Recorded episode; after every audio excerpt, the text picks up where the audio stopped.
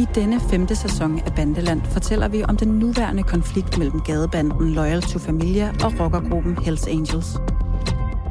Ny sæson af Bandeland ude nu.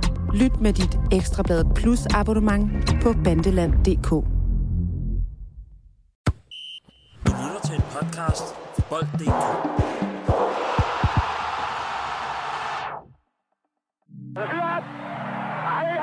Professionel fodbold handler også om bare at håbe på det bedste.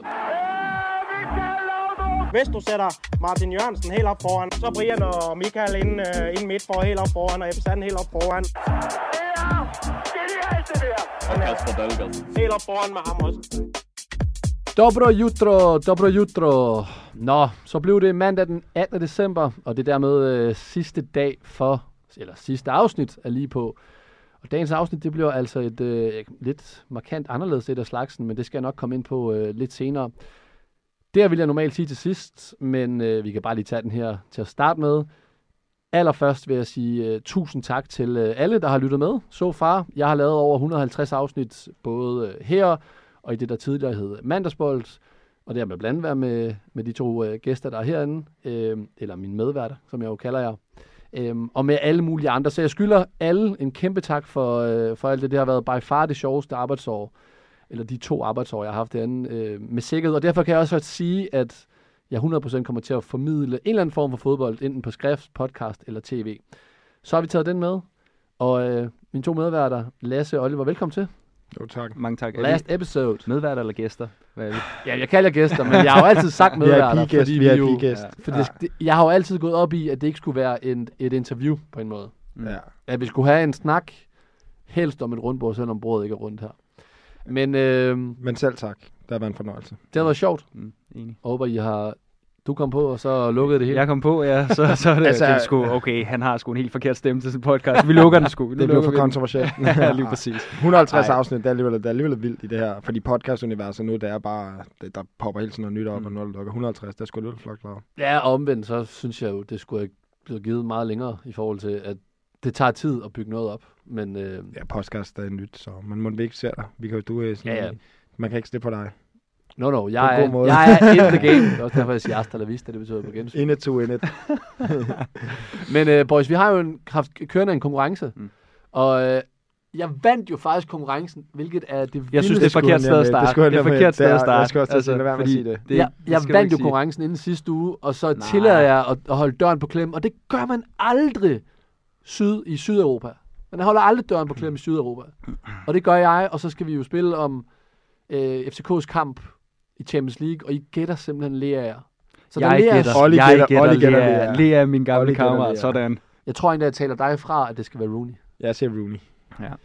Så den ender jo lige, Og hvilket sådan er helt det. vanvittigt faktisk, at den gør det over så mange kampe, som man skal gætte. Ja. Det kan du skrive din første klumme om. Kan du lige tude sådan 150 ord eller eller andet. det er jo, hvad der kan være på, på Twitter. det tror jeg, det det tuder over hver dag.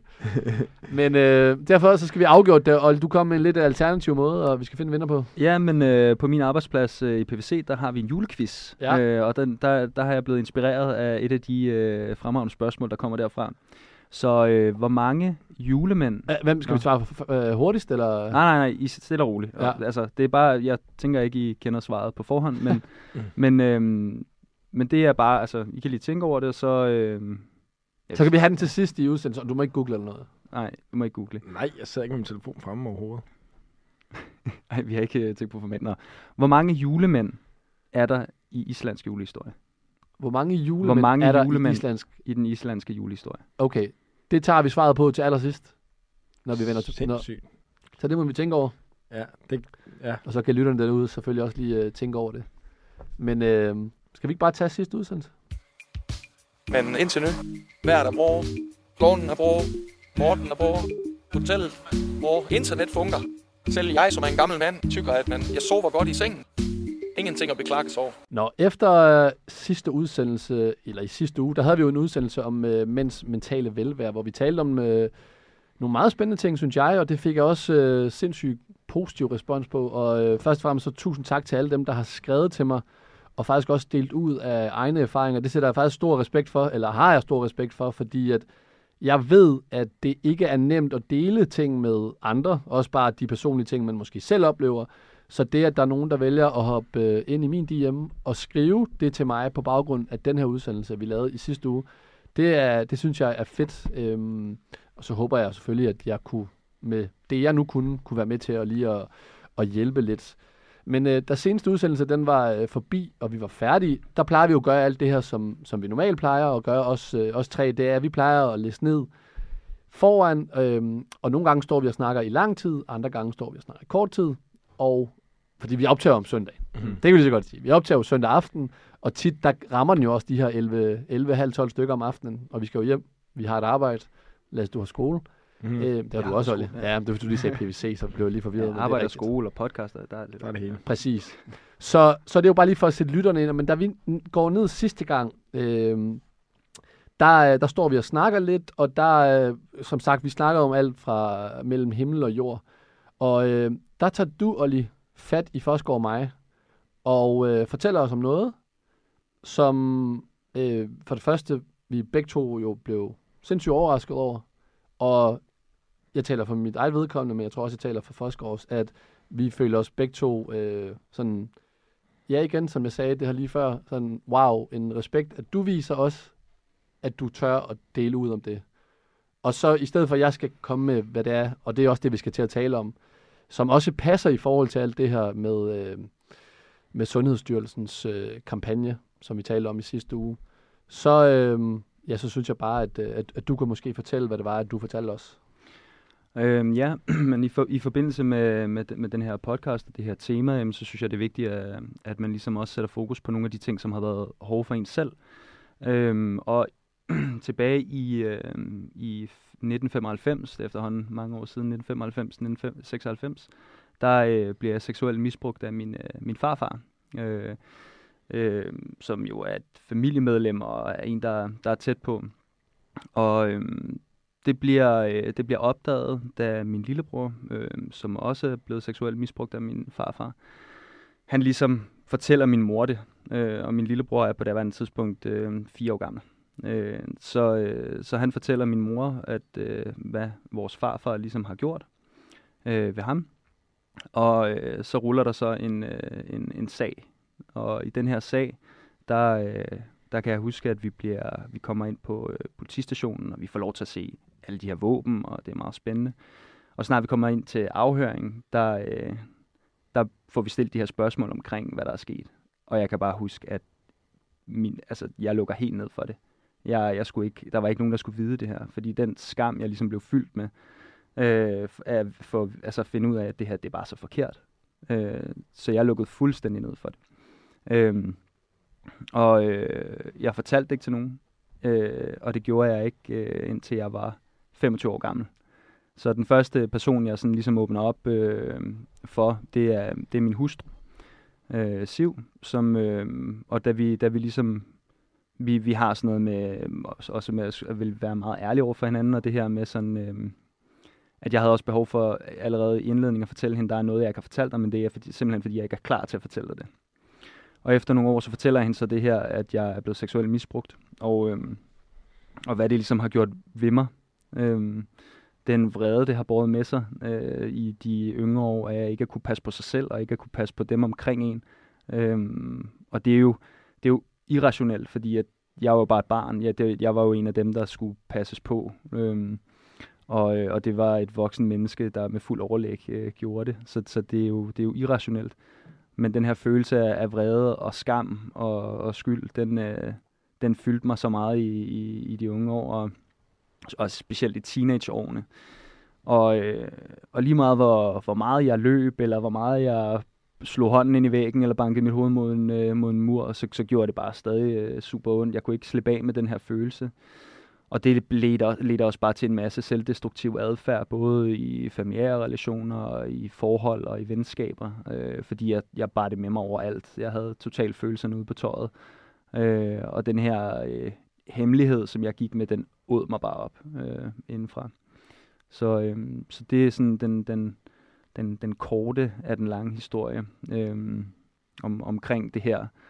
Og øh, en, en, en øvrig ting, det så også har, har båret med sig øh, senere hen, det er jo, at jeg, jeg er jo selv blevet far øh, i, øh, i sommeren øh, øh 2022, og op, øh, op, øh, op indtil min, øh, min søn han ligesom, øh, han ligesom bliver født, jamen der har min hustru og jeg øh, utrolig mange snakke omkring det her. Øh, vi går rigtig meget i dybden med, med mine følelser omkring det, og med mine tankegange omkring det, fordi at øh, for inden at øh, vores søn blev født, der har jeg kun skiftet en blæ i mit liv, og det var super grænseoverskridende. Og det her med øh, børn og nøgenhed og, og sådan noget generelt, det, det, det har altid været noget, der har været super grænseoverskridende.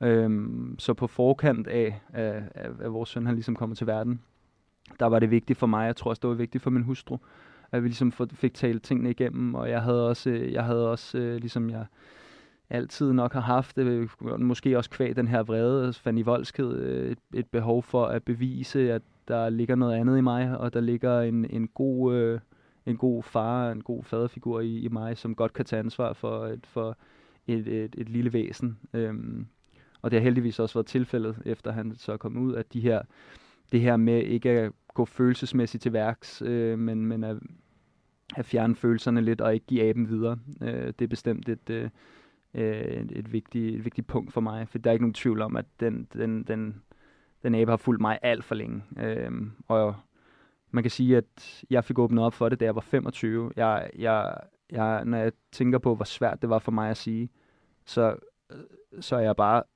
fuldstændig paf over, hvor modig min, min bror han var. Øh, at han øh, allerede dengang øh, bare var åben omkring det, sagde til min mor, prøv at høre, der er sket de her ting. Altså sådan, og han sagde det jo måske ikke på den måde, men det med, at han kunne åbne op for det. Og også øh, ikke nogen hemmelighed efter vores snak, der havde jeg også nogle snakke med blandt andet min lillebror omkring det her, og den snak, vi havde, var bare øh, super dyb og, øh, og meget betydningsfuld. Og han, han, han sagde til mig sådan, husk at sige, det var mig, der, held, der var helten, siger han så. Fordi det affødte sådan en kædereaktion, og, han var, og vi var jo ikke de eneste. Og jeg, jeg bekendte jo ikke, men der var, der var andre i vores familie, og, og også desværre i lokalområdet, hvor, hvor han var, der, der er jo bekendte, at der var, der var sket nogle ting. Så øh, det, er jo, det er jo ganske forfærdeligt, og øh, jeg, jeg kan sige, at det, det, jeg, vil, jeg vil ønske, at jeg havde været bedre til at måske opsøge et rum, hvor det var okay at snakke om de her ting, fordi det er noget, der bestemt har, har et mig op, øh, specielt i de unge år, og har ført noget super de- selvdestruktiv adfærd øh, med sig langt hen ad vejen. Men hvad med, altså, det var jo vanvittigt at høre. For os ja, helt vildt. Jeg tænkte også rigtig meget, efter jeg kom hjem, øhm, Ja, det er bare, altså, når man også selv har børn. Altså, det er, jo, det er jo det værste, man kan forestille sig, der kunne ske. Altså, der kan ske så meget med en selv, men altså, at, at gået med det i så lang tid, som, som Oliver har gjort også. Og jeg har, jeg har ikke anet noget. Har du altså, spillet sammen? Nej, altså, selvfølgelig har jeg, jeg, også. Du ved, det, det, er jo bare sådan, det, det er jo bare, jeg synes, og det var også derfor, at du ved, Oliver var så modig, han så til at fortælle det her. Men det er jo bare fantastisk i forhold til temaet, at han tør, fordi at der er jo så mange, der har et eller andet forfærdeligt, der er sket imod dem men som går ind med det, og som ikke har lyst til at sige det. Og det, i et fodboldomklædningsrum specielt, der er det bare sådan der. Altså, der er ikke nogen... Hvor, jeg, hvornår skulle Oliver have haft muligheden for at sige det der? Jeg kan godt forstå, at man ikke har lyst til det, fordi det er den der macho-verden. Og Oliver var jo for mig altid en mega temperamentfuld spiller, der bare øh, havde den der fanden i voldsked, og ja, han virkede som sådan en mur, man bare ikke kunne bryde igennem. Og når han så fortæller sådan noget der, så viser det sig bare, at det kan ske for de stærkeste af os. Altså fordi jeg havde aldrig forestillet mig, at, du ved, at sådan noget skulle være sket for ham. Og det er jo bare forfærdeligt at høre, og samtidig er jeg mega du ved, stolt øh, og glad på dine vegne over, at du er der, hvor du er i dag. Øh, mega hatten af for din bror også, at han, øh, han bare støtter dig i det også, synes jeg, fordi han er også involveret i det. Så øh, ja, det er jo, det er jo sådan, altså jeg føler jo nærmest ikke, at jeg kan sige noget til det andet, mm. end at jeg bare, du ved, mega berørt over det, og mega jeg er stolt over, hvor modig du er, og at fortælle det. Og jeg håber og tror på, at det vil gøre, at andre måske også tænker, dem, altså, man er sgu ikke unormal. Altså, det er jo bare et eller andet forfærdeligt, der er sket mod en, og det kan ske for alle. Så altså, du har spillet i, jeg har været i Superligaen øh, plus 10 år eller et eller andet, og bare en eller anden, som alle folk sikkert, der er rigtig mange, der har kigget op på og tænkt, kæft en held, og du burde, øh, i mine øjne i hvert fald, være endnu mere en held over, at du, øh, du tør sidde på den her scene og fortælle sådan noget nu. Det synes jeg fandme er hatten af for dem. Men, men Olli, i dag, mm. når du, du er jo været 33 i dag, ja. så overgang 90, øh, ligesom mig selv, og det sker i 95. Mm. Nu her, 33 år senere, sådan, det er altid et farligt spørgsmål at stille, men jeg synes altid, det er måske det vigtigste spørgsmål at stille. Det er sådan, har du det godt i dag? Jamen, jeg har, jeg har selv, øh, den, den seneste uge har jeg selv brugt på at reflektere enormt meget, for det er ikke nogen, der er ikke nogen tvivl om, at det satte også nogle ting i gang hos mig, og netop det her med sådan, jeg ser, jeg ser jo mig selv som værende på den anden side. Mm. Men efter vores snak, så, så skete der bare automatisk nogle mekanismer hos mig, som gjorde, at jeg øh, blev trukket lidt tilbage stadig. Altså sådan i det her med sådan at være meget overbeskyttende. Jeg har altid været meget overbeskyttende, men lige pludselig var jeg endnu mere overbeskyttende. Øh, og det, det afføder ikke altid en, en sådan øh, en, en god adfærd. Øh, og specielt ikke øh, i hjemmet, sådan noget med, altså sådan, hvis min søn, øh, han falder eller noget, så kan jeg godt hurtigt blive sådan, åh oh, nej, nej, nej, og det må ikke ske, og sådan, i stedet for, han er, han er en lille dreng, han skal nok falde og slå sig, han skal nok rejse sig igen.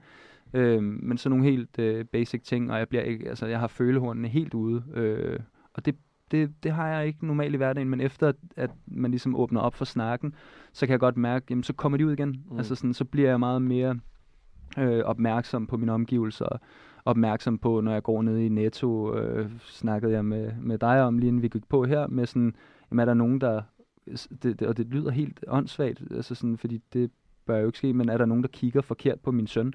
Øh, og, og, og det er sådan en ting, hvor at, hvis jeg ikke havde det her med i bagagen, så ville jeg nok ikke tænke de her tanker, men det er noget, som, som, som jeg tænker. Øh, jeg agerer ikke på det, fordi at det, det kommer der ikke noget godt ud af. Men, øh, men jeg, jeg føler, jeg er et rigtig godt sted i dag. Jeg har med tiden lært at, at elske min historie. Øh, jeg har stadig svært ved at se, se tilbage i retroperspektiv og sige sådan, om der kom noget virkelig godt ud af det. Fordi jeg synes ikke, jeg synes ikke øh, at det i, sig, det i sig selv har affødt noget godt. Men der er nogle personlighedstræk for, i mig, som jeg virkelig elsker. Som, som jeg nok ikke ville have haft. Altså sådan, og det lyder jo helt åndssvagt at sige. Men, men min, min, min vrede affødte, at jeg blev meget fan i voldsk og, og jeg fik en enormt stærk vilje, og jeg blev meget dreven. Mm. Og jeg elsker den side af mig selv. Jeg elsker min drivkraft, jeg elsker mit gå på mod, øhm, og jeg elsker bestemt den person, jeg er blevet. Øhm, jeg, har, jeg, jeg har skrevet nogle ting ned, fordi jeg blev, nødt, jeg blev nødt til at holde mig til et eller andet i det her. Og jeg, el, jeg elsker bestemt den person, jeg er den dag i dag, for jeg er lige præcis den person, jeg gerne vil være. Jeg elsker mit liv og den retning, jeg bevæger mig i, fordi at det er en retning, jeg vælger. Øhm, jeg synes stadig, det er svært at snakke om det her jeg fik også mega meget hjertebanken lige inden, at jeg sådan, skulle til at fortælle det, mm. og det er også derfor, at jeg prøver at holde mig til noget, fordi ellers så bliver det, kan det godt blive sådan lidt forkvaklet. Øhm, så jeg synes stadig, det er svært at kigge tilbage, og jeg synes også derfor, sådan, at det, det synes jeg også gør det endnu mere vigtigt i talsæt. Fordi at uanset hvor mange gange jeg ligesom har åbnet op for det, og det er ikke særlig mange gange, jeg har åbnet op for det, så synes jeg stadig, det er tabu. Jeg synes stadig, at øh, følelsen af det her er stadig fyldt for mig, med skyld og skam, og det giver mig, det får mig, altså jeg bliver en lille dreng igen, når jeg, når jeg tænker på det. Øh, og jeg skærer ansigter og alt muligt, altså sådan ind i mig selv. Men det gør ikke, at, øh, at jeg ser mig selv som en svag person. Tværtimod, så det her med at eje min egen historie. Øh, jeg tror også, at jeg har været heldig i forbindelse med, at jeg har mødt nogle enormt vigtige mennesker for, for udfoldelsen af mit liv indtil videre i hvert fald. Jeg møder Kim Bøje og, og Siv nogenlunde samtidig i en periode, hvor jeg er monster øh, nedtrykt og monster. Øh, jeg, er aldrig blevet, jeg har aldrig været sådan diagnostiseret med en depression eller noget, men, men virkelig, virkelig nedtrykt. Øhm, og det er også kvad de her ting. Og det er to mennesker, som i den grad har, har sat sådan, hvad kan man sige, et, et, et stort vendepunkt i, i mit liv. Øhm. Hvad er sådan en som... Altså, vi alle har jo, eller mange af os har jo kærester, koner osv., som man deler stort set mm. alt med. Og så er der jo alligevel nogle ting, man måske ikke gør, men her har, siger du også, at du bringer Kim Bøje mm. ind, som jo måske de fleste kender ham som værende mere Martin kriger. Brathwaite, den mentale, mentale, kriger. Ja, den mentale ja. kriger og så videre. Ja. Hvad er det, og hvornår er det, at han kommer ind i billedet, og hvad er det, han hjælper dig med? Jamen, øh, jeg, jeg tror, det vigtigste for mig på det tidspunkt var, at, at han var fuldstændig ligeglad med uh, fodboldspilleren hos mig det var, han kommer ind i AB i en periode, hvor at, øh, at vi egentlig skal vende bøtten på det hele, kommer ind med sindssygt meget energi, og jeg tænkte bare, er du sindssygt phony? Altså, her kommer mm. der en, der bare vil tjene penge, ligesom alle andre, ikke? Og det sagde jeg også til ham, øh, hvor jeg siger sådan, kan du ikke pisse af med det der pis der? Du, du er du ikke bare ligesom alle andre? Og sådan, hvor, så siger han, kom, nu, nu, går, nu tager vi ud, og så snakker vi lige øh, sammen, bare du og jeg. Altså, væk fra alt det her, siger han så. Og så... Hvor er vi hen der, bare lige årsmæssigt? Ah, vi er i... Vi er nok i... Er det ikke sådan noget, er det ikke 2010 eller sådan noget? Jo, no, 2010, ja. Sådan Omkring lignende. 2010, 2010, ja. Så du er seniorspiller i Jeg er seniorspiller Ja, i jeg AB. så der Ja. du er ved AB, kan jeg godt Ja, det er rigtigt, ja. 2010, omkring 2010. Øhm, og så tænkte jeg sådan, nu skal han sidde og lave en eller anden øh, psykoanalyse på mig og fortælle mig, hvor forkert jeg er. For det var det, jeg havde oplevet. Altså, det er ikke fordi, at der ikke var andre mennesker, der havde forsøgt at hjælpe mig. Kasper Kurland, øh, som er i, som træner i FC Nordsjælland den dag i dag, men han, han prøvede også at sige sådan, Oliver, prøv at høre, du har behov for noget hjælp. Altså, fordi han, selvom jeg ikke var ærlig over for ham omkring min historie, så øh, kunne han nok godt mærke og se på mig, at der var noget galt. Så han, han de betalte, øh, Kasper Kurland betalte for, at jeg kom til en psykolog, hvilket jeg jo synes var stort. Det var en stor Mm. ting for mig, at der var en anden mennesker, der så mig sådan på den måde. Men, men jeg, jeg, jeg kunne jo ikke sidde og skulle håndtere de ting. Altså sådan, jeg, var, jeg, var, jeg, havde ikke for, jeg, var ikke, øh, jeg havde ikke forlidet mig med det selv. Øhm, men at sidde der med, med Kim, som egentlig startede med bare at pille, altså skralde sig selv fuldstændig ned. Altså sige sådan, prøv at, nu skal jeg bare fortælle dig, hvem jeg er. Og så fortæl, i stedet for at fortælle den professionelle, jeg var vant til det der med sådan, Mm. jamen jeg har en Ph.D. i det her, og jeg har sådan, og derfor kan jeg fortælle dig, hvad der er galt med dig. Kim han fortalte bare alt, hvad der var galt med ham selv. Og der var rigtig mange, jeg har hørt, Der, der, der, var var rigtig mange, ting der er galt med rigtig ham. mange ting galt med, men jeg, så tænkte jeg bare sådan, hold da kæft, okay, jamen, så kan det da godt være, at det ikke er så slemt, alle de ting, der er sket med mig. Og det, kan- jeg tror faktisk aldrig nogensinde, jeg har fortalt Kim det her. Men, øh, men det, gav mig, det var blandt andet noget af det, som, som gav mig modet, og senere hen, og noget af det, som gav mig et skub i den rigtige retning, bestemt, øh, til at ville arbejde på mig selv, og netop til at sætte en retning for mig selv. Øh, og, og det var vigtigt. Øh, den fortrolighed, jeg så har med min, med min hustru, det var, det var altafgørende for, at jeg så ligesom kunne komme over den barriere og fortælle det. Øh, for jeg har, jeg, det, er, det jo ikke første gang, jeg fortæller det til min hustru, men det er første gang, jeg går i, ind i den. Altså det er første gang, jeg, jeg snakker om den, fordi at jeg, for, jeg har fortalt det til nogle psykologer, men der har jeg fortalt det for at chokke. Altså for at Ja, så ligesom, lige prøv lige fortælle, det fortæller du nemlig til, til os, at da Kurland sender dig til en, øh, en psykolog, Mm. der har du en samtale med psykologen, men I taler ikke om det. nej, Du får sagt det til sidst.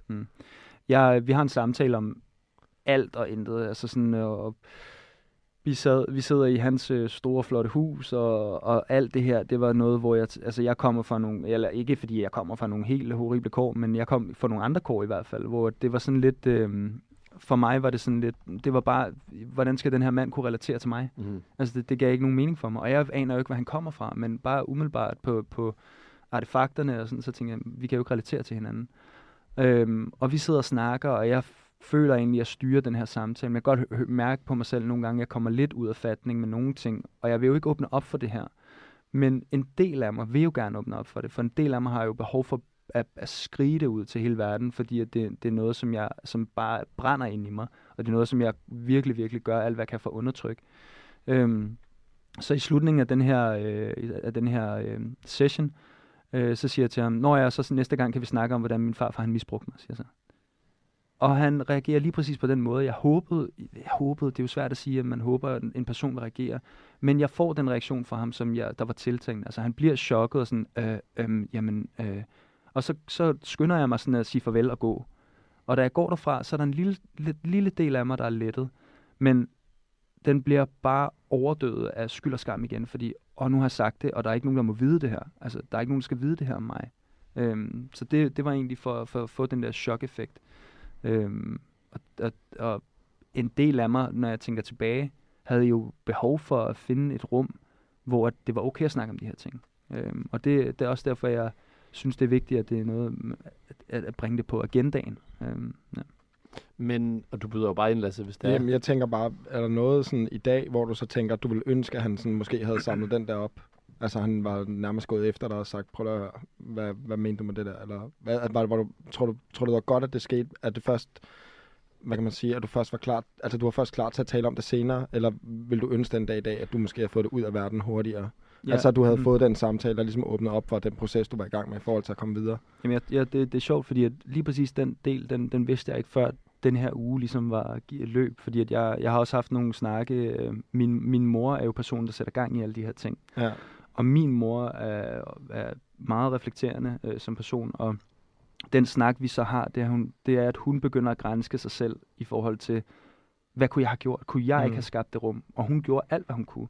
Men som jeg også siger til hende, der er ikke noget menneske på den her jord, der kunne have fået mig til at sige det her før tid. Fordi at jeg, det, der, jeg skammede mig simpelthen. Altså, der mm. var ikke nogen... Øh, der, var, så, der var der masser af mennesker, jeg kunne relatere til. Det var jo sket for flere end mig selv. Men der var jo, jeg ville jo ikke... Øh, jeg ville jo helst ikke for, forbindes med at være et offer. Øh, og ikke, jeg tænker overhovedet ikke på, på, på, på de personer, som, og min bror for den sags skyld, som et offer. Jeg synes, at de er nogle mega stærke personer, og de har jo ownet, altså de har jo, de er, har jo ejet deres historie det meste af livet. Altså, hvor min mm. er først kommet senere. Så min proces har bare været det her med, jeg skulle have tid. Og den, den skulle næsten, altså nu siger jeg, det, det er metaforisk, jeg siger det, men historien skulle næsten dræbe mig, altså før mm. at, at jeg kunne komme ud med den. Og så følte jeg også, at det var noget, hvor at jeg selv skulle være et bedre sted, før jeg kunne åbne op for den. For ellers ville det knække mig. Og det, det lyder sådan... Øh, det lyder, det, det er svært at sidde og sige, ikke? Fordi ja. at, øh, men jeg kan godt trække mig selv tilbage i følelsen af, hvordan jeg havde det dengang. Og det her med at skulle lægge det oven på noget af det, man i forvejen selv synes, man var, eller ikke var, eller ikke var, det, det var enormt svært. Det ville jeg ikke have kunne have gjort. Mm. Jeg tænker også, i forhold til alt den snak omkring det, vi har nu i forhold til mental sundhed og så videre, tror du det var fordi, at det var svært bare for dig, eller tror du også, måske det var fordi, at du ved, det er bare den der verden, hvor man ikke snakker om sådan nogle ting. Ja. Altså er det fordi rummet ikke var der? Altså fordi nu, du ved, hele det her går også ud på det der med, at man skal have det her rum, og man skal kunne snakke om sine problemer, og specielt mænd er sindssygt dårlige til det. Men det er jo også fordi, der altid har været den der kultur med, at, uh, altså i hvert fald for mænd, det ved jeg, for min egen familie her også, det handler meget om det der med, at altså, man, man går meget alene med de der ting. Altså, det er ikke, man, man snakker ikke om ens problemer og sådan noget. Mm. Men det, det bør man jo gøre. Jamen, det er rigtigt. Jeg, jeg tror, en del af det er, er, var modenhed for mig. For, altså sådan, at jeg skulle være moden nok til at kunne eje det. Øhm, og jeg tror bestemt, det her macho-miljø ikke gjorde det bedre. Altså, jeg, da jeg var yngre, jeg kunne simpelthen ikke forestille mig at dele det med nogen. Jeg tror, at Mark Dalhente og jeg, vi, vi boede sammen i en periode, og han er jo lige så hardhitter, som, som, mm. som, som jeg var. Og vi har, vi har berørt nogle, af, nogle lignende emner øh, løbende gennem årene, fordi at, altså, på, på, hos mig. Øhm, og og, og, og vi, vi havde et rum, hvor vi godt kunne være ærlige over for hinanden, hvor vi godt kunne være sårbare over for hinanden. Øh, og, og det var specielt, altså sådan at have mm. det med en, som jeg synes altså var mega bad, altså sådan og mega mm. sej.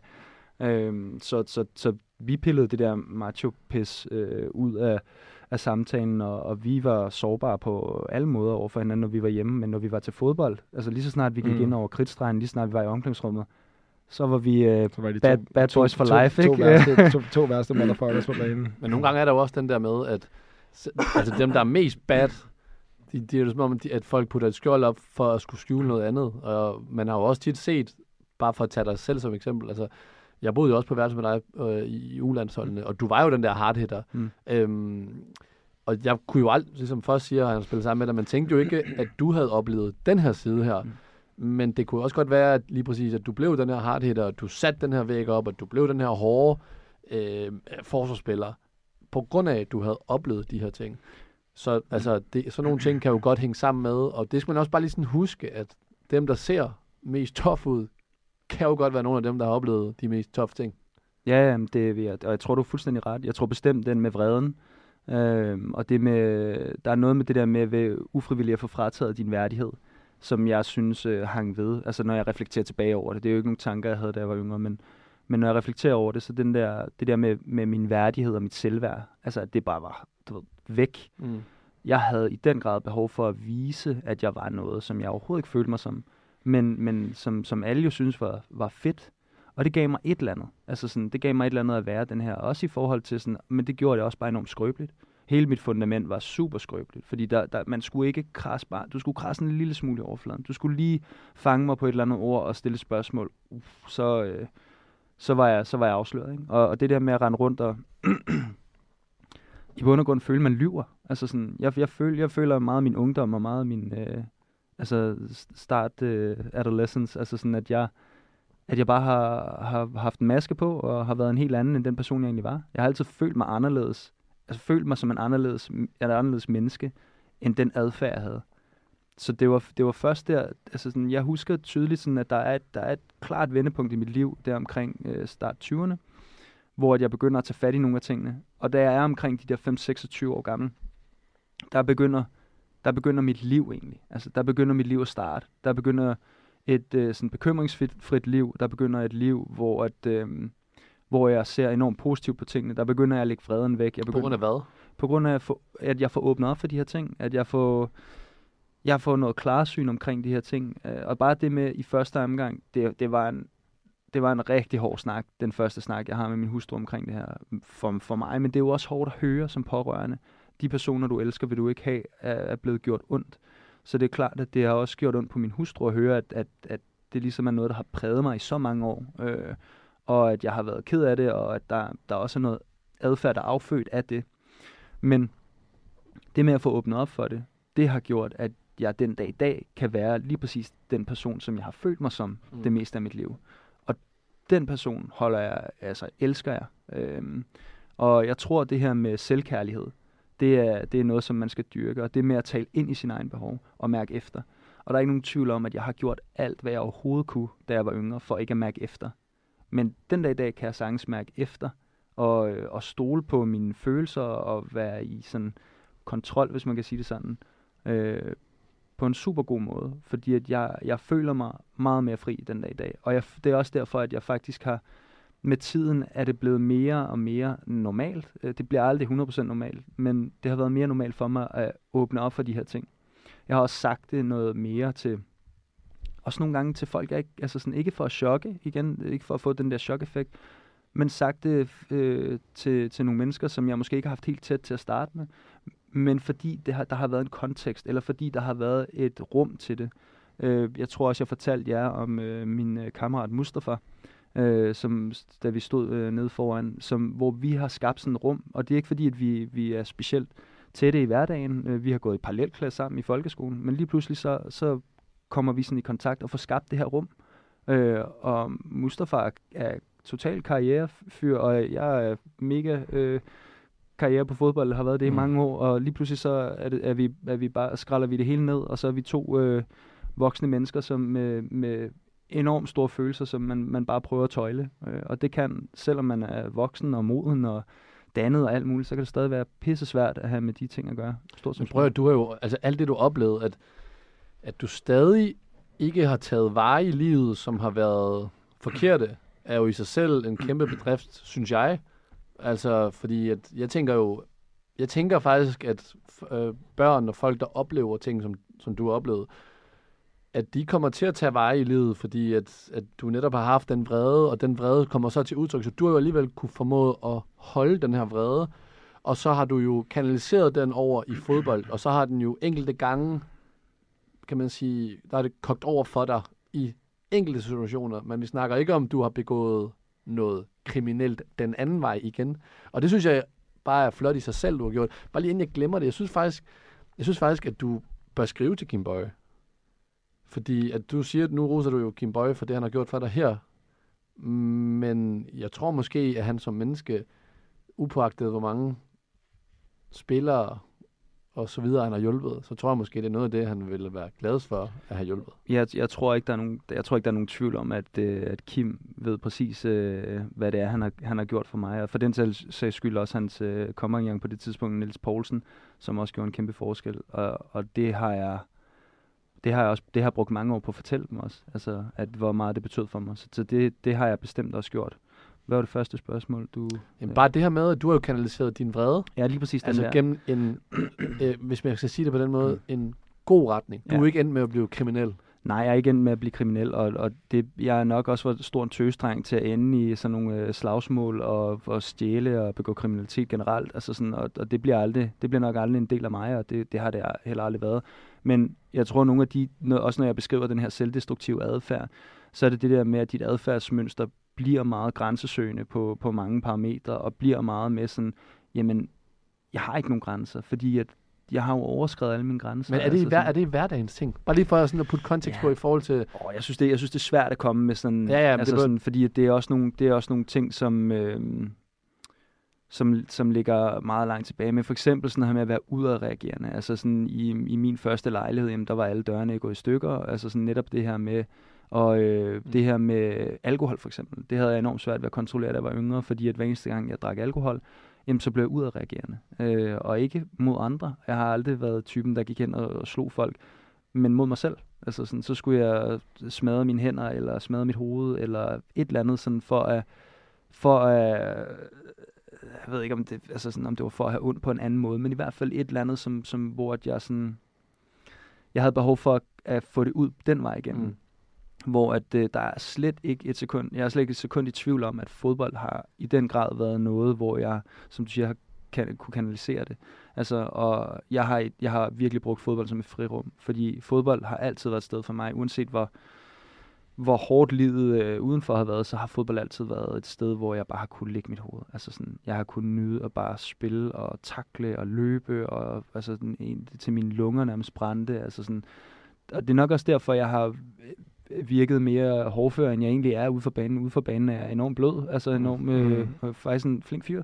Det er, Øh, meget. Det er faktisk, Men, øh, ja. det, er, det, er, det er faktisk lidt, øh, altså han, han er, jeg synes altid, du har haft temperament, og du har også kunne være udadreagerende, men samtidig har jeg også set dig masser af gange have god sådan selvbeherskelse. Altså, så, men, men ja, uden for banen, nat og dag. Altså, Ja, du er en af de der personer, hvor man tænker sådan, på banen, der var han bare en vildbasse, og typen, hvor altså, man slog sig på, og han var hård hund, men udenfor, der er du blød bamse, det synes jeg altid, du har været. Altså på en god måde, ja, på en god jeg måde. elsker, jeg er en kæmpe krammefyr, ikke? Altså sådan, men, øh, men, men det her med at, komme, altså, at have et sted, hvor man kunne få afløb for de her ting, nøj, det var vigtigt for mig. Altså, øh, fodboldtræning var jo mit højdepunkt, fordi, jamen, så vidste jeg sådan, åh, oh, han har været lidt træls ham her, nu får han skulle lige en tur. Altså, og, Ja, for også, men fordi, at, og det var også et sted, hvor jeg kunne være, jeg kunne gøre, og det lyder, sådan, det, det lyder så voldsomt det her, men jeg kunne gøre alle de onde ting, som, som, som på en anden måde, end, men ligesom som var blevet gjort på mig. Mm. Så jeg kunne, jeg kunne få det videre, altså jeg kunne give aben videre på en anden måde, ikke? Og det er jo forfærdeligt at have det, den, den tanke. Altså, men når jeg reflekterer tilbage over det, så var det jo lidt det, der skete. Øhm, og tit og ofte i alt for høj grad. Men jeg var jo også sådan en, og det er måske også sådan grund til, at man tænker nogle gange det der med, hvordan jeg var. Specielt til træning. Det er jo sjældent, at, at man kan gøre det i kamp uden nogen repressalier, men, mm. men i træning, der kan du godt nogle gange gøre det gratis. Altså, men til træning, der, der var jeg jo nok også en af de typer, som, som hvor man vidste, jamen hvis jeg går over grænsen mod ham, jamen, så går han 10 gange længere. Øh, Mhm. og, og, og det er jo aldrig sjovt at, at have med sådan en at gøre. Jeg har selv spillet, spillet med og mod øh, øh, mennesker, som man havde det sådan med. Altså, hvor sådan, puha, man skal nok ikke lægge sig ud med ham, fordi at, så, bliver det, så stopper den aldrig, vel? Og det er jo nok sådan, folk har set på mig. Øh, og så har de nok undret sig over, at jeg stod og krammede dem og smilte øh, bagefter. Altså sådan, øh, Du, du, har været, træning. du har været klassiker på den der med, at du ved, når vi går ned i omklædningsrummet, så er det glemt. Ja, fuldstændig. Altså fuldstændig, fordi at... ja, altså du har nok ret i, at du var ikke en, jeg havde lyst til at komme i en beef med til træning, fordi at jeg vidste godt, at hvis du tændte af, så tændte du af, men alligevel sådan... Du har altid respekt nok for dine holdkammerater og så videre til, at det aldrig gik over stregen, synes jeg. Altså, men det, men, det, du, ved, det kan godt være, at du kan nogle eksempler, jeg ikke kender, fordi at du, jeg skal til at sige, Thomas, Thomas Mikkelsen, Ej, ja, men der var, som jeg, jeg spiller ja, sammen men, med i... altså, øh, som jeg, jeg kan huske en gang, han har sparket ud efter dig, hvor Ja. ja. du bare, du ved, lundet tilbage. Du har så også lige lavet tre husmænd på ham og scoret, men, men altså, det er bare, jeg synes bare for mig jo, som du ved, jeg er bare på sidelinjen der igen, så bare hatten af for dig, og hvordan du har kunne dele med det på, på den måde, du har, og brugt det ja, på en positiv måde, på en eller anden måde. Altså vent det til noget positivt. Altså, det, jeg kan bare igen og igen sige, at jeg vil aldrig kunne, altså, kunne, kunne tro det, og det er, jo bare, det er jo bare det der, man glemmer også, og det gør man både i fodbold og alle mulige andre steder i livet, der man glemmer, at der, at der er noget andet bag i. Jeg tænkte jo aldrig, Oliver, han har et eller andet, han har kæmpet med, som måske gør, at han er lidt udreagerende, har lidt temperament. Jeg har altid bare tænkt, at Oliver han er lidt sindssyg på en fodboldbane, altså, du ved, og det er bare det jo. Mm. Og du ved, vi, nogle gange så burde man jo stoppe op og snakke. Altså, du ved, jeg ved ikke, om jeg bliver skuffet over mig selv, men at, hvad er det, hedder. Men jeg, jeg følte altid, at jeg var en af dem, sådan, og det var også sådan en primær, hvad kan man sige, job, jeg havde i Lyngby også, at være sådan en, der havde fingeren på pulsen med alle og sådan noget. Altså, jeg havde ingen idé. Altså, ingen idé. Mm. Og du ved, jeg synes bare, det, jeg er bare, du ved, fucking glad for, at du er villig til at fortælle det her, fordi jeg tror, at det kommer til at måske også gøre andre øh, har det bedre med nogle af de forfærdelige ting, der måske er sket med dem, og måske tænker over at gøre noget ved det, fordi at Mm. du som sagt nu kan sidde og åbne op for, hvordan du har håndteret det. Det synes jeg bare er fedt.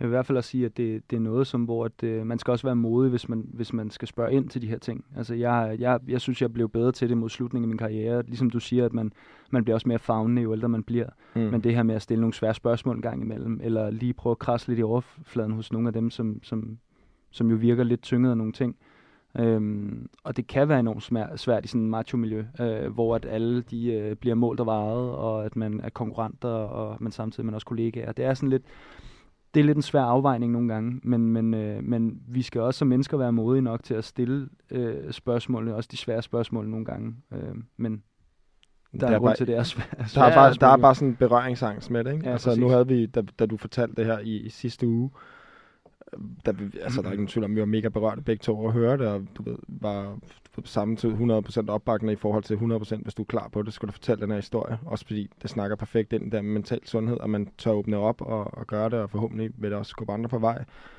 Men samtidig i dag, så du ved, når vi kommer ind, sådan, jeg ved allerede, hvad der skal til at ske, Ja. for vi skal til at snakke om det her i dag, og alligevel har jeg sådan, du ved, jeg har lyst til sådan lige at give dig en hånd på skulderen og sige, er du klar, eller et eller andet, og det er bare sådan, du ved, det er så svært, fordi Ja. vi er, det ligger så dybt i os, altså som mænd, og bare, du ved, vi er, øh, jeg ved ikke, et eller andet sted, så tænker jeg lidt nogle gange selv, at jeg er sådan en tøsedreng med det der. Jeg har selv berøringsangst over for at snakke om noget af det, der gør lidt ondt at snakke om.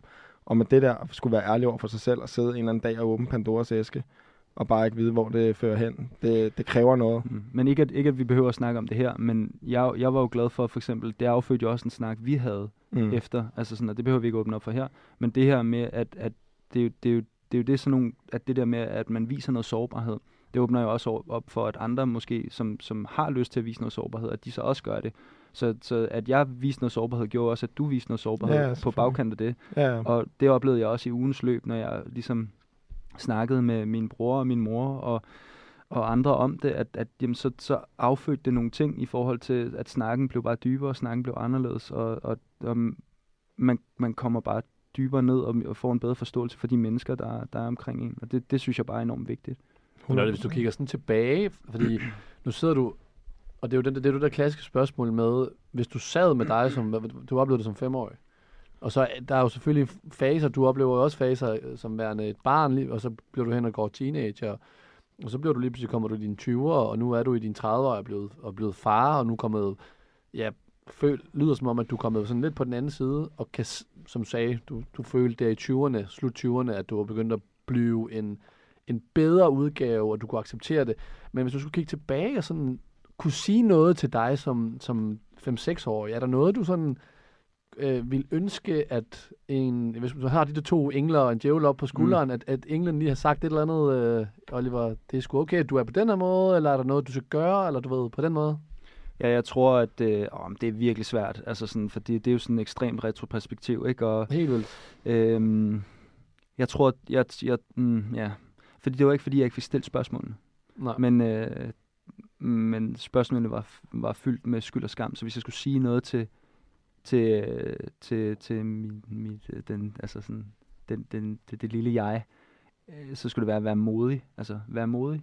Øh, øh, Men vel også okay ikke at være modig, fordi det var jo... 100 procent, men, men du ved, hvis det, var til, til, hvis det var til mig selv, fordi der er ikke nogen tvivl om, at jeg var mega bange, øh, og jeg følte mig meget lille, og jeg følte mig meget øh, øh, strippet for, for, for, for rigtig mange værdier lige pludselig, og, og altså sådan, nu tænker jeg ikke en ret, retroperspektiv, mm. ikke?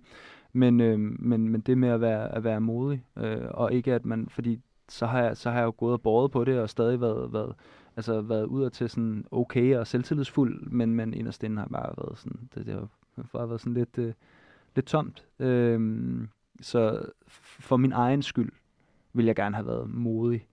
Øhm, så det er det, jeg prøver at gøre nu, øh, og det er det, jeg har prøvet at gøre, øh, siden jeg ligesom har åbnet op for det. Jeg synes, det var rigtig svært at have samtale med min hustru. Jeg synes, det var virkelig, virkelig svært, øh, hvis ikke endnu sværere, at have samtale med min lillebror øh, og min mor, som, som jeg vidste, øh, jeg ved, at min mor har stået enormt alene med de her ting i starten, øh, og har, øh, har skulle kæmpe en kamp for egentlig at, at, få, at få, få overbevist folk om, at det her det er altså noget, der sker. Øh, og da korthuset så vælter, jamen, så finder vi ud af, at der er mange flere. Men, øh, men, men det her med sådan, den, den måde, hun har skulle håndtere det på, at, øh, at det er noget, hvor jeg tænker, hun har været modig. At min lillebror har sagt det, øh, på trods af alt, hvad der ligger bag. At han har været modig. Øh, og at, øh, at de, de andre, der har, der, der har hvad, hvad kan man sige, der har speaket op, at de har været enormt modige. Øh, og det, øh, det er jeg mega taknemmelig for, fordi at øh, hvis de ikke havde sagt noget, jamen, hvor havde vi så ikke været i dag? Mm. Øhm, fordi det blev stoppet. Øhm, man kan så undre sig over, og det er jo retssystemet dengang, men over, at dommen var på to år, altså sådan i forhold til det her. Og det er jo noget helt andet, det er jo en helt anden snak, men, øh, men der kan man godt blive, det, det, det er jo også noget, der så fylder en med, med bitterhed og, og sådan, øh, hvad kan man sige, øh, altså i mange år hævnlyst, altså sådan øh, over, øh, og selv, altså gerne vil udøve selvtægt, ikke? Altså sådan, Ja, ja, fordi at man, man føler sig forurettet. Men, øhm, men, men at, at jeg, jeg, jeg er glad for, at der var andre, der var modige, når, når, når jeg ikke, altså sådan, når jeg så var, var bange. Altså, Men der sidder jo også, altså, og det gør der jo desværre, der sidder jo nogen, som oplever det nu her, og der sidder nogen, der vil opleve det i fremtiden. Øhm, og det kan være, jeg ved det ikke, at nogen hører måske det her program, måske kommer til at høre det i fremtiden. Øhm, altså, hvordan kan man, hvis man overhovedet kan guide nogen, give en hjælp, udover at skulle fortælle om det, altså, det er vel måske den første hjælp, man skal Ja. søge. jeg, jeg tror bestemt, det med at få åbnet op for det. Altså sådan, og det, det lyder så, det lyder simpelthen så banalt i sådan en situation, men, men netop det med at få, få åbnet op for sluserne og finde ud af, at det er ikke farligt at dele det her.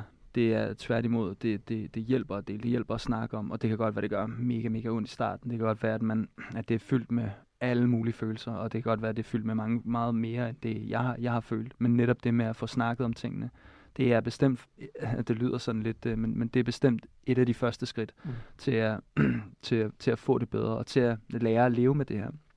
For det er også vigtigt at sige, at det her, det er ikke noget, som, det er jo ikke noget, som forsvinder. Det her vil jo altid være en del af min historie. Men jeg ejer min historie. Altså, og der er, ikke nogen, altså, der er ikke nogen andre, der ejer den historie. Det er min historie. Øhm, og jeg er stolt af min historie den dag i dag. Og det, det, det, det tror jeg, det med, at man ligesom får, får startet med, altså får åbnet op for tingene, det, det tror jeg er et af de første skridt, der ligesom kræves. Men folk er jo også, altså noget af det, du siger som det første til os, da du fortæller det, det er, at vi skal ikke have berøringsangst med, os, altså med det, og vi skal spørge, fordi at uanset om det er den her situation, eller om det er andre svære situationer, man skal spørge folk ind til, Mm. så kender alle mennesker det der med, at man tænker, åh oh, nej, kan jeg stille det her spørgsmål? Eller bryder vi en grænse ved at stille det her spørgsmål her? Fordi det netop er så personligt. Mm. Og så er der jo selvfølgelig grader af, af hvor, hvor personligt noget kan blive i forhold til oplevelsen, altså det, man har oplevet. Mm. Men, men i forhold til, nu, stod, nu sidder vi også i en situation, hvor der er tre mikrofoner på her, og du har jo sagt, at vi, vi, vi skal jo snakke om det og så videre. Men der står jo også bare derude, altså folk, igen, pårørende.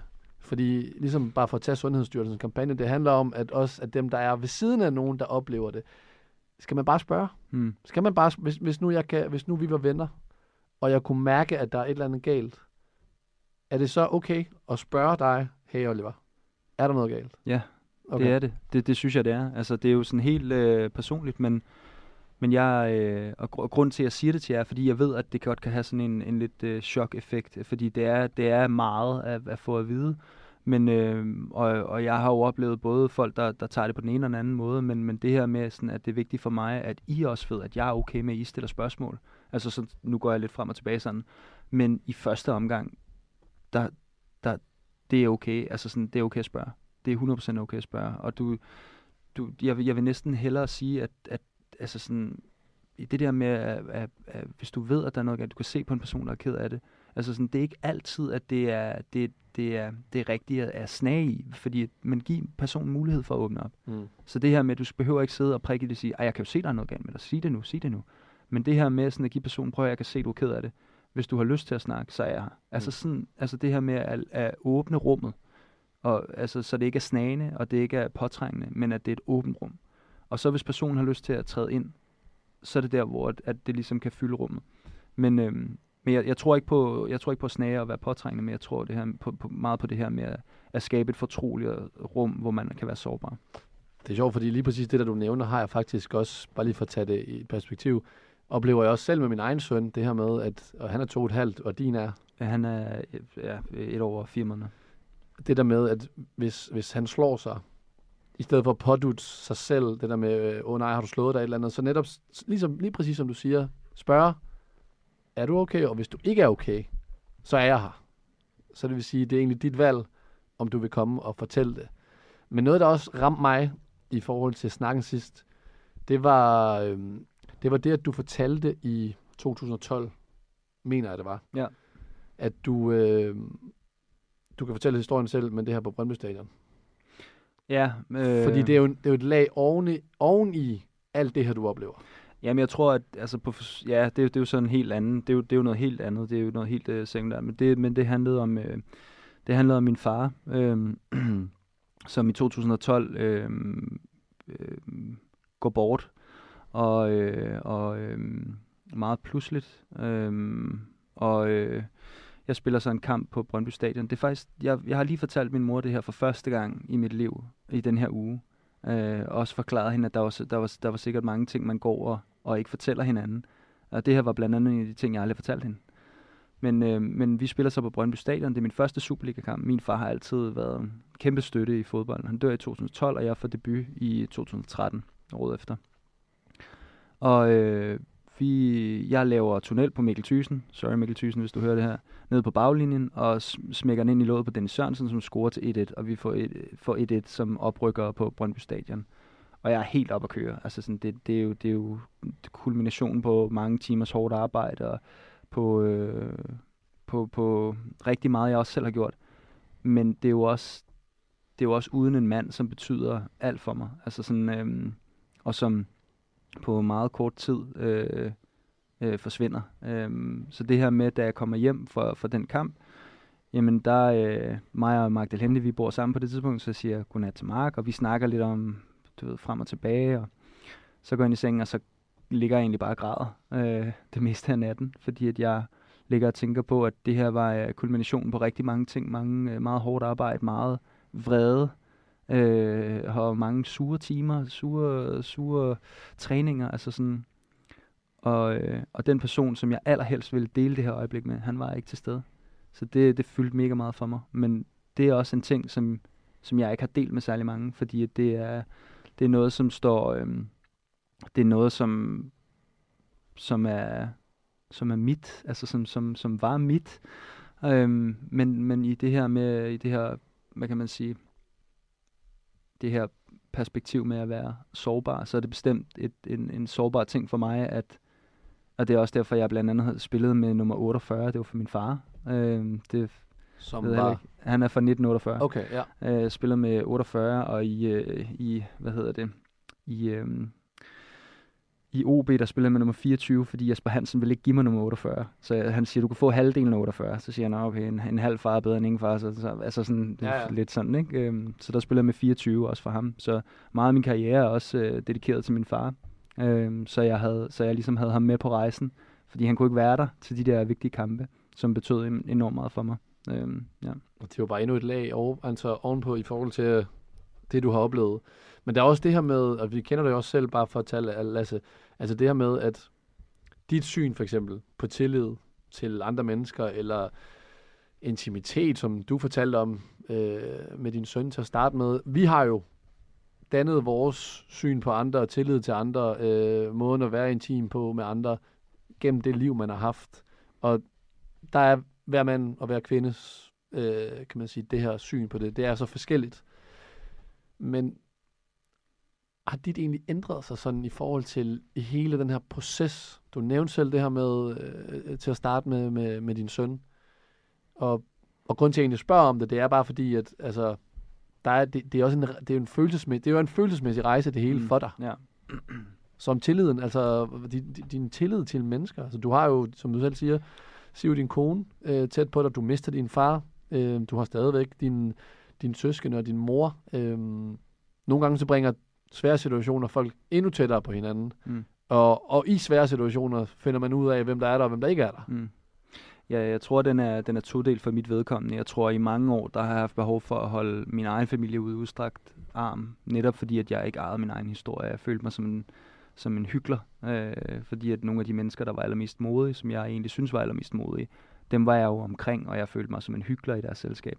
Så det her med, øh, og det, det, nu er det meget groft, ikke? Altså sådan, det, er jo- det er jo nok ikke sådan, jeg sådan decideret tænker på det, men i retroperspektiv, så er det sådan, jeg tænker over det. Øhm, øhm, så i forhold til min egen familie, har det, synes jeg, det har været, har det været svært. Øhm, Lige at stille det igen, sorry. Nej, jamen det, Har altså, tillid til andre og så videre. Ja, tillid til andre. Øhm, Jamen, det er også helt fint. Det er jo ikke, fordi du, Nej, altså, nej, du, nej, du nej. behøver slet ikke at Nej, altså, nej. svare på det på den måde. Det er Men jo, jeg vil gerne svare på det, fordi det, det har jeg egentlig grundlæggende. Altså sådan, og, øhm, og det har jeg også til, til, til ikke til, altså det er jo ikke, jeg er jo ikke øh, naiv på den måde, at øh, jeg bare stoler på Hmm. Gud, hvad mand og går og låner folk mit dankort og siger, Nå, men bare husk at komme tilbage med det. Men, Hmm. men det her med, altså sådan, jeg, har også, jeg synes også, jeg har, jeg synes også, jeg er privilegeret. Jeg synes, jeg har været enormt heldig igennem livet, at der også, jeg er også blevet beriget af enormt mange gode venskaber, både inden for fodbold, Øh, nu har jeg snakket meget om, om Mark Dalhente, altså sådan, at jeg kunne nævne rigtig, rigtig mange, øh, som, som, som jeg er blevet enormt tæt med, og hvor vi har skabt et, et rum, og som jeg har enormt, nær enormt stor tillid til.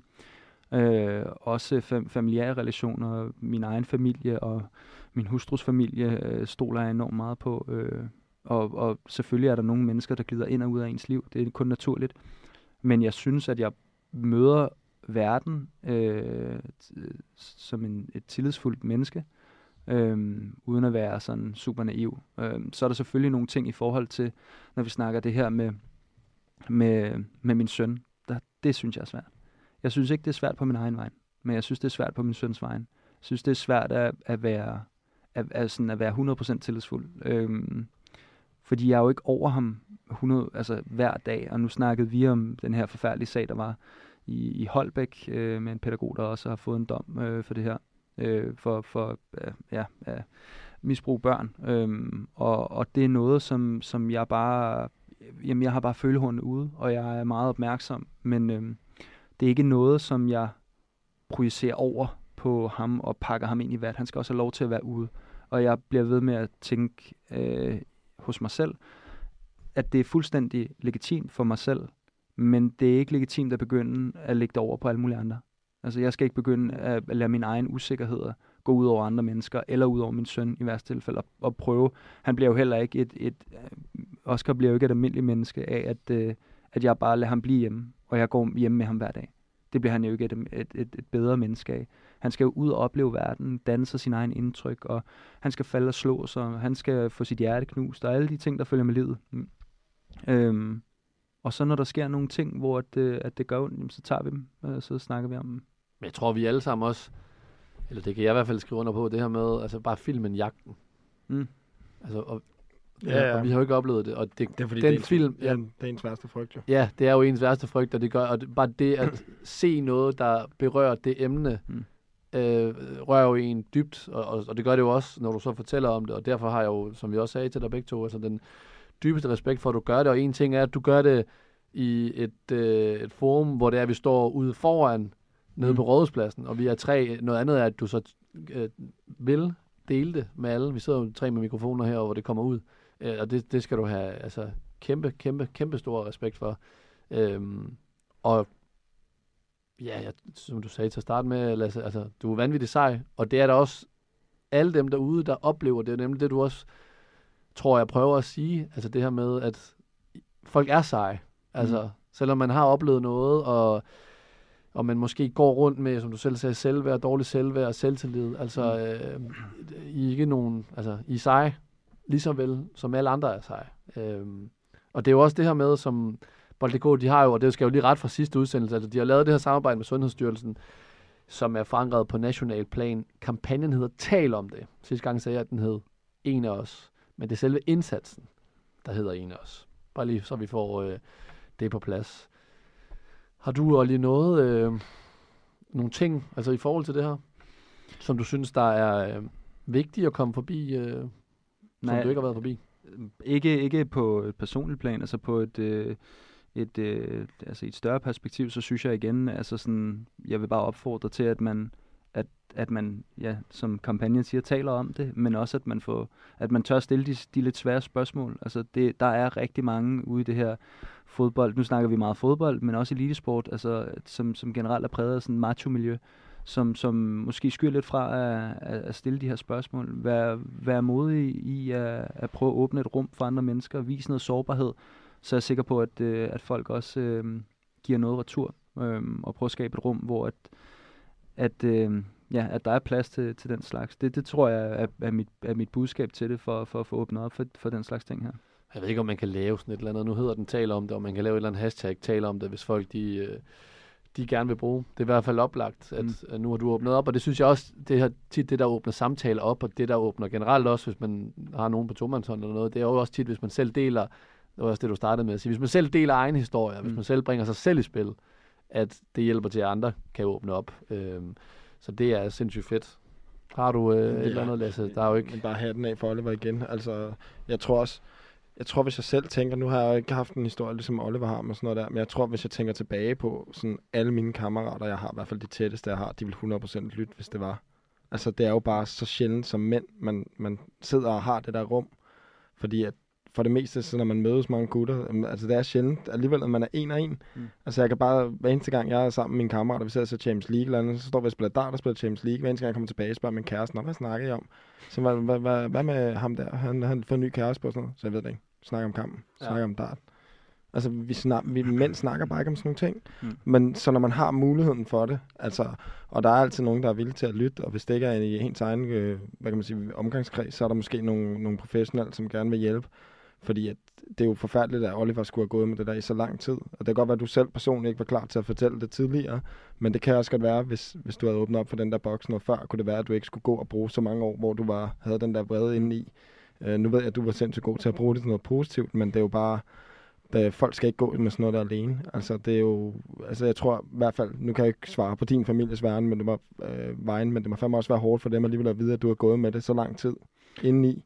Ja, det, er, altså, det var netop sådan noget, som jeg specielt har talt med min mor om, altså, hvor hun var jo også og, og begynder at grænse sig selv med, altså, med, med de her ting, hvor jeg, hvor jeg jo også prøver at forklare, at der er, jo ikke, der er jo ikke noget i verden, der kunne få mig til at åbne op for det her. Mm. Og hun, hun føler jo, at hun, at hun har ikke slået til her, men, men hun har i den grad slået til. Hun har jo, hun har jo tur stille alle de svære spørgsmål. Mm. Hun var jo netop måske den primære person på at få snakket om de her ting og prøve at tage tyren ved hornene.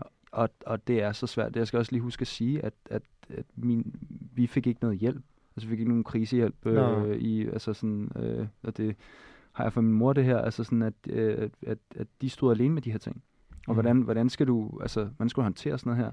Altså sådan, du aldrig, lige pludselig, så, så rører din familie ud for sådan et, et fælles traume, og så bliver du sendt hjem, og så er det sådan, held og lykke. Ved du, om man gør det i dag? Får Nej, jeg ved det ikke. Jeg, jeg hold, altså, generelt holder jeg mig lidt langt væk fra, for, for, altså normalvis holder jeg mig egentlig langt væk fra sådan nogle ting her, mm. fordi det blusser jo, mm. der er jo noget, der blusser op i mig øh, med de her ting, og jeg føler en, jeg føler en, øh, jeg får stadig den der øh, hævnlyst og selvtægtsfølelse, øh, som, som er enormt stærk, og, øh, og jeg, jeg føler det enormt uretfærdigt, øh, når sådan nogle ting sker.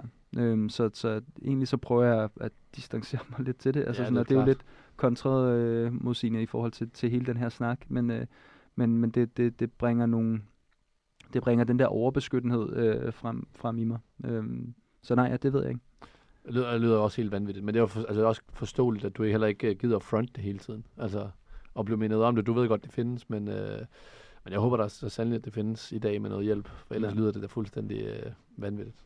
Ja, det, det burde være det, som der skulle gøre en indsats på. Altså jeg ved nu, nu til dags, altså der er meget fokus på det, så der kommer forhåbentlig ja. øh, mere og mere indsats på det område. Men, men altså, der er Oliver, Oliver jo bare igen med, med til at vise, at han er jo ikke alene med det her.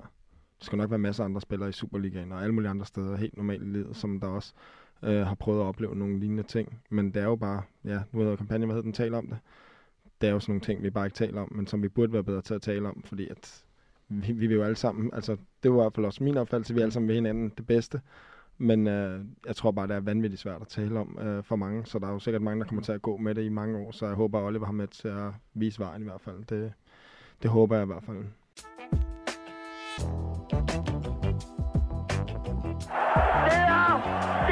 er det der! Ja, men det var jo øh, en lidt anderledes udsendelse af, af lige på, end det plejer at være, hvor vi plejer at at dømme alle mulige spillere, og sæsonen, der er gået, og kåre de store taber og vinder og så videre. Nu var der en vinder, og det var dig, Olli. Jeg vil bare lige sige uh, tak til jer begge to, og også dig, Alex, derude, for, for at vi ligesom kan have det her rum. Altså, fordi det, det er jo netop sådan her rum, øh, og sådan en platform, øh, hvor man kan gøre en, en forskel, og det, det, det håber jeg, at vi kan, vi kan gøre ved, ved sådan nogle ting her. Så altså, tusind tak, fordi at de, øh, det er altså, også, der, det er også der takker dig. det, er også, der takker det, dig. Det betyder meget for mig, det gør det. Selvfølgelig. Men, men altså, Og det er jo netop det her med at, at komme dybere ind under mennesker. Øhm, vi har jo selvfølgelig berørt på overfladen fodbold i forhold til alt det her. Og det er jo også det, er jo også det når man taler, og det er også det, jeg synes heller ikke, når man som bedømmer eller analytiker eller øh, altså pundit og så videre, hvad det hedder, når man skal kritisere spillere, så kan man jo heller ikke tænke på de her ting her. Men nogle gange kan man jo godt tænke over, at hvis en spiller oplever nogle ting, altså der var Dele Alli, Mm. at der måske kan ligge andet bag. Øhm, og dem ser vi jo gang på gang. Jeg synes nu, ser jeg med Jadon Sancho. Who knows, jeg ved ikke, om der sker et eller andet, Mm. men der foregår bare nogle ting, hvor jeg tænker, det er bare mærkeligt. Ja. Øhm, så det er, det er et vanvittigt uh, interessant emne. Men altså, øhm, ja, Sundhedsstyrelsen har jo som sagt den her på, på national plan. Kampagnen hedder Tal om det, og selve indsatsen, den hedder altså En af os. Så øhm, tal derude med hinanden, og øhm, så er vi jo også færdige med at optage. Det var Ja. ja. sidste afsnit. Det var en fornøjelse. Det Ja. var det. Vi Ja. skal lige have, og det er ikke, overhovedet ikke, fordi jeg vil bringe fokus. Nej, på det er Vi rigtigt. lige have afgjort den med julemanden. Ja, ja, det skal vi. ja, det bliver spændende. Der, hvor, hvor, hvad var mange, hvor spørgsmålet? mange islandske, islandske julemænd er der i den islandske julehistorie? Jeg har så, altså, det, er jo, det er så hårdt for mig, det er mig og Olli, der er sammen nu, så jeg repræsenterer jo vores hold, så jeg Ja. må bare ikke gætte forkert på den her. Og jeg har ikke givet for os det her svar på forhånd. Nej. Vi kan bare sige, hvem der, altså hvis, vi, hvis I ikke rammer den, så er den, der kommer tættest på. Jule, altså, hvor mange julemænd, der er repræsenteret i den islandske historie. Ja, hvor mange julemænd er der i den islandske historie? Men det er sindssygt, fordi jeg synes bare sådan tænker, at der findes jo kun én julemand. så kan du sige en. Øh, ja, godt jeg synes, vi skal have et tal. Jeg synes, vi skal have et tal hver. Ja. Så jeg, jeg, har, jeg har et tal lige i hovedet med det samme. Øh, Vil, vil I skrive det ned? Altså, kan I ikke skrive det ned på et eller andet? Jeg har, jeg har et stykke papir her. Nu får I lige... Du, øh, får, du, Genial får den her. podcast. du får den her. Du får Ja, den. ja. nu får I lige... Ja, til lytter. Det har vi tid til, der det sidste afsnit. altså, kender I det? Når, har, alle, alle har prøvet at sidde derude til en eksamen, hvor øh, man kigger over på alle de andre, og de er i gang med at skrive, og man tænker bare, jeg aner overhovedet ikke, hvad svaret er. det er sådan, jeg har det lige nu. Øh, skud ud til min virksomhedsøkonomi-eksamen. Jamen, hvad kan der være? Det handler handler også- bare, så er der bare stillhed. Det handler også om at have et tal over FOS. Ja. Det er alt for højt der. Ja, alt for det højt. er det. Hvad har... Jeg har sagt 3. 3, det er det magiske tal. Ah, jeg Det har er sagt ligesom 14. religion. Ah, 14? Det er Okay. hele Islands landshold. Spændende, jeg glæder mig. Ja. Der er 13. Nej! Ja! 13 julemænd. og så er der en julekone, og så er der en julekat, der spiser, der spiser wadi børn. Er det Sigurd Darsson og Gustafsson og Alexandersson? Jeg er faktisk, jeg er faktisk, glad, for jeg er faktisk glad for, at du vinder, for Ja, at se det er også, det er også, det er også fortjent. Du, Ja, du hæver er dig selv fortjent. tilbage. Det er også, jeg har det sådan en ambivalent med at skulle grine ud i forhold til sådan en udsendelse, men den runder jeg runder Nej, jeg Det gør ham, det gør ham glad. Det gør ham det gør- glad. Ja, det må du godt sige, det må du godt sige. Ej, hvor dejligt. Nå, Oh. jamen, øh, klasse, tillykke med mig. Ja, det til mig, okay. hedder det ikke med mig. Til, til mig. 13, bare lige for at huske Kommer det, 13. sand, nu kommer det Ja. sande jeg, nu kommer det sande Nej. jeg. Hvad stod der 3 eller 13 på din? Hvad er 13, tror Nå, jeg. ja. Der er bare lige en kuglepind svigtet. Satans fos. Jamen, øh, Koster du igen? Det er også for mærkeligt. Det du vinder... Det er nogle færdige historier. Eller nogle gode historier, men det er med til at skræmme børn. Så det, I skal prøve at lige at slå dem op. Du er Ja. dagens vinder, og jeg er dagens anden vinder. Og så er jeg bare taberen. For at med dig. Nå, men boys, Skal vi dalle valle. det var, øh, det, var- det var alt for, øh, for lige på. Ja, Fornøjelse. fornøjelse. Det var en fornøjelse at optage med jer Fornøjelse. Ja, i fornøjelse, øh, hver Lige søndag. I lige måde. Alex, du har været en øh, kongeproducer ude i rummet. Tak, Alex. Tak for, øh, for, også. tak for for alle kaffedatesene.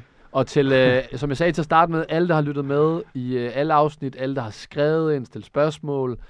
Øhm, kæmpe, kæmpe, kæmpe tak. Og øh, de af jer, der har skrevet i forhold til dagens udsendelse, jeg håber, I forstår, at vi ikke lige havde, øh, fordi den tager jo, den, som sagt, det sker jo efter, at udsendelsen kommer til at handle om det her. Men i hvert fald, tusind tak, I to. I lige måde. Det var en fornøjelse. Det har virkelig været en Det fornøjelse. var fornøjelse. Ja. Og til øh, alle, der har lyttet med, hasta la vista. Professionel fodbold handler også om bare at håbe på det bedste. Hvis du sætter Martin Jørgensen helt op foran, så Brian og Michael ind, øh, ind midt for helt op foran, og Ebbe helt op foran.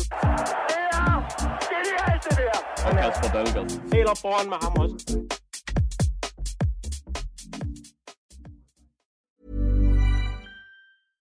Tired of ads barging into your favorite news podcasts? Good news. Ad-free listening on Amazon Music is included with your Prime membership. Just head to amazon.com slash ad-free news podcasts to catch up on the latest episodes without the ads. Enjoy thousands of ACAST shows ad-free for Prime subscribers. Some shows may have ads.